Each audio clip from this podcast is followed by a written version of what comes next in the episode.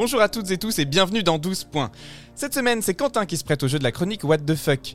Elle est extraite de notre épisode 3 où on évoque les règles du concours de l'Eurovision. J'espère que celui-ci vous plaira, en tout cas ça a été un de mes préférés à préparer. A très vite. C'est l'instant. You Elodie Elodie Elodie L'instant. You You L'instant. You You C'est l'instant. You Gossuin. C'est l'instant Elodie Gossuin. Alors aujourd'hui les amis, je vais vous parler d'une prestation véritablement what the fuck. Nous retournons encore une fois en 2014 à Copenhague. La meilleure Là où année. Kunchita Wurst a remporté le concours. 2014, voilà, c'est vraiment une édition millésimée de l'Eurovision. La scénographie, des tubes en veux-tu en voilà. Mais bon, comme dirait Forrest Gump, Maman disait toujours, l'Eurovision, c'est comme une boîte de chocolat. On ne sait jamais sur quoi on va tomber. Eh bien là les amis, nous sommes tombés sur Cléo et Donatan. Vous ne pouvez pas les rater parce que Cléo, la chanteuse, elle bugle son propre prénom et celui de son acolyte Donatan, le compositeur, dès le début de la chanson.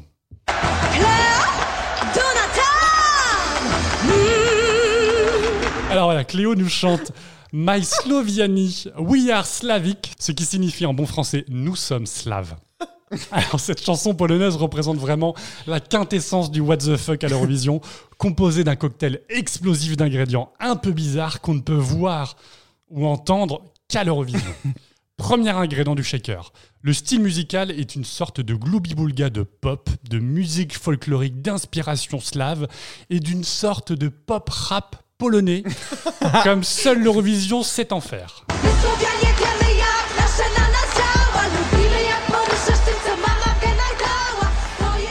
Alors, le message de la chanson, c'est Nous sommes les Slaves.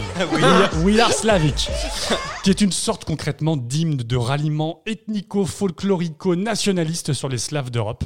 Cette chanson met en avant, je cite, la beauté des filles slaves qui savent utiliser leurs atouts charmes et qui sont fiers de leur forme pulpeuse, de leur Mais sang non. slave, mais aussi des talents culinaires des filles slaves qui font de bons petits plats et notamment et très particulièrement de la crème et du beurre.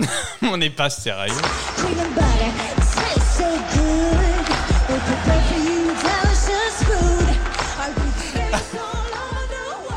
Non mais c'est pas vrai. Eh ben si, si, si, c'est vrai. Donc les propos sont rétrogrades et totalement sexistes dans cette chanson, mais cette stratégie polonaise est terriblement efficace puisque les Slaves recoupent à la fois les Polonais, les Tchèques, les Biélorusses, les Bulgares, les Croates, les Ukrainiens, etc. Bref, une bonne douzaine, quinzaine de pays d'Europe centrale, de l'Est et des Balkans.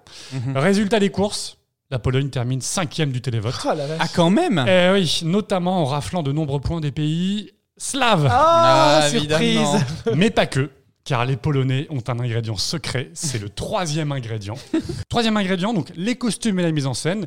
Donc euh, Clito, pardon, Cli- Clio, excusez-moi, notre chanteuse, je mets vraiment des énormes guillemets. Faut bien avouer, bon, c'est, ça chante pas très juste tout au long de la chanson. C'est même particulièrement mauvais, voire strident, voire pénible pour les oreilles. Estremousse avec une sorte de mini-jupe bouffante bariolée de motifs folkloriques polonais qui permet de faire des tops à la culotte. Détectable par un œil averti, notre chanteuse est entourée de trois danseuses. bah, Pour le coup, 100% folklore avec de longues robes et des tresses et des cheveux, un peu comme des bigouden tripiaques à la sauce slave polonaise. Le tout dans un décorum rouge et blanc, les couleurs de la Pologne forcément, avec des motifs folkloriques omniprésents. Voilà, ça déjà, ça vous plante le décor.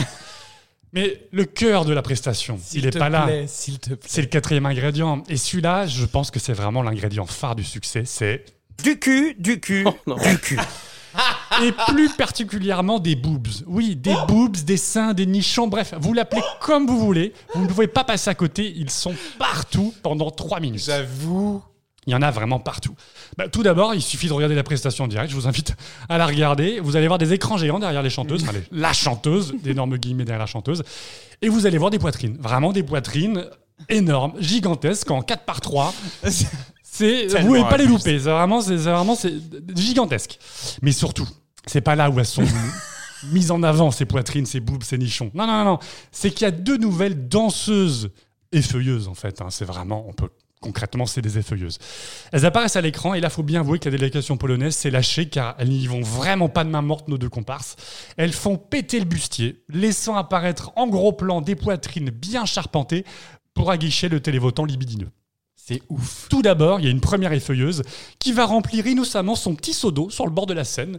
Car oui, il y avait de l'eau sur la Seine en 2014. Une vraie réussite, j'ai dépensé sans compter. Elle va remplir son, son petit lavoir portatif en bois pour nettoyer ses culottes en direct devant 200 millions de Non téléspectateurs. mais c'était tellement vulgaire. ça. Normal, tout va bien. Et malencontreusement, maladroite comme elle est, elle essore sa culotte au-dessus de sa poitrine. Oh Ce qui humidifie et donc sexualise encore plus la scène. Et par flash, tout au long des 3 minutes, on voit en gros plan notre lessiveuse s'est trémoussée en avant sa culotte. La délégation polonaise, je vous l'ai dit, a eu la main lourde. Mais attendez, ce n'est pas encore terminé. Mais c'est pas vrai. De l'autre côté de la scène, une autre effeuilleuse. Sauf que là, elle fait autre chose. Donc elle, elle est pas en reste. Elle bat le beurre dans une batteuse. Vraiment, mais au, sens- au sens littéral du terme, elle bat le beurre dans Et une batteuse sœur. à beurre. dans une batteuse à beurre en bois.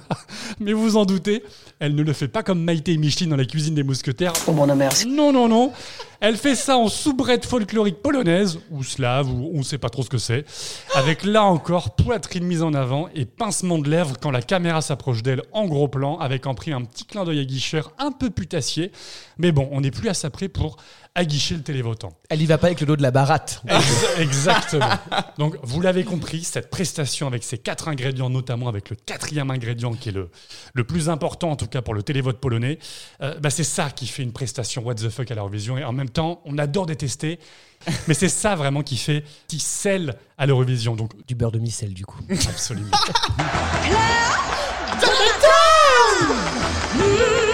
Parce que regarde, moi je vous remets cet extrait, écoutez bien le hum derrière, moi je trouve ça.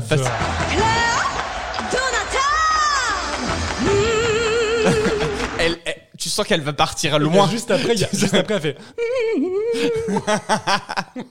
C'était. Et d'ailleurs, ils l'ont repris, Mans et Petra, dans leur parodie Love, Love, Peace, Peace. Tout à fait. Elle lèche, 2006. elle lèche le dos de la baratte, d'ailleurs. Euh, Elle est allée un peu plus loin. Gros hommage. Cette prestation n'est pas restée. Inaperçu.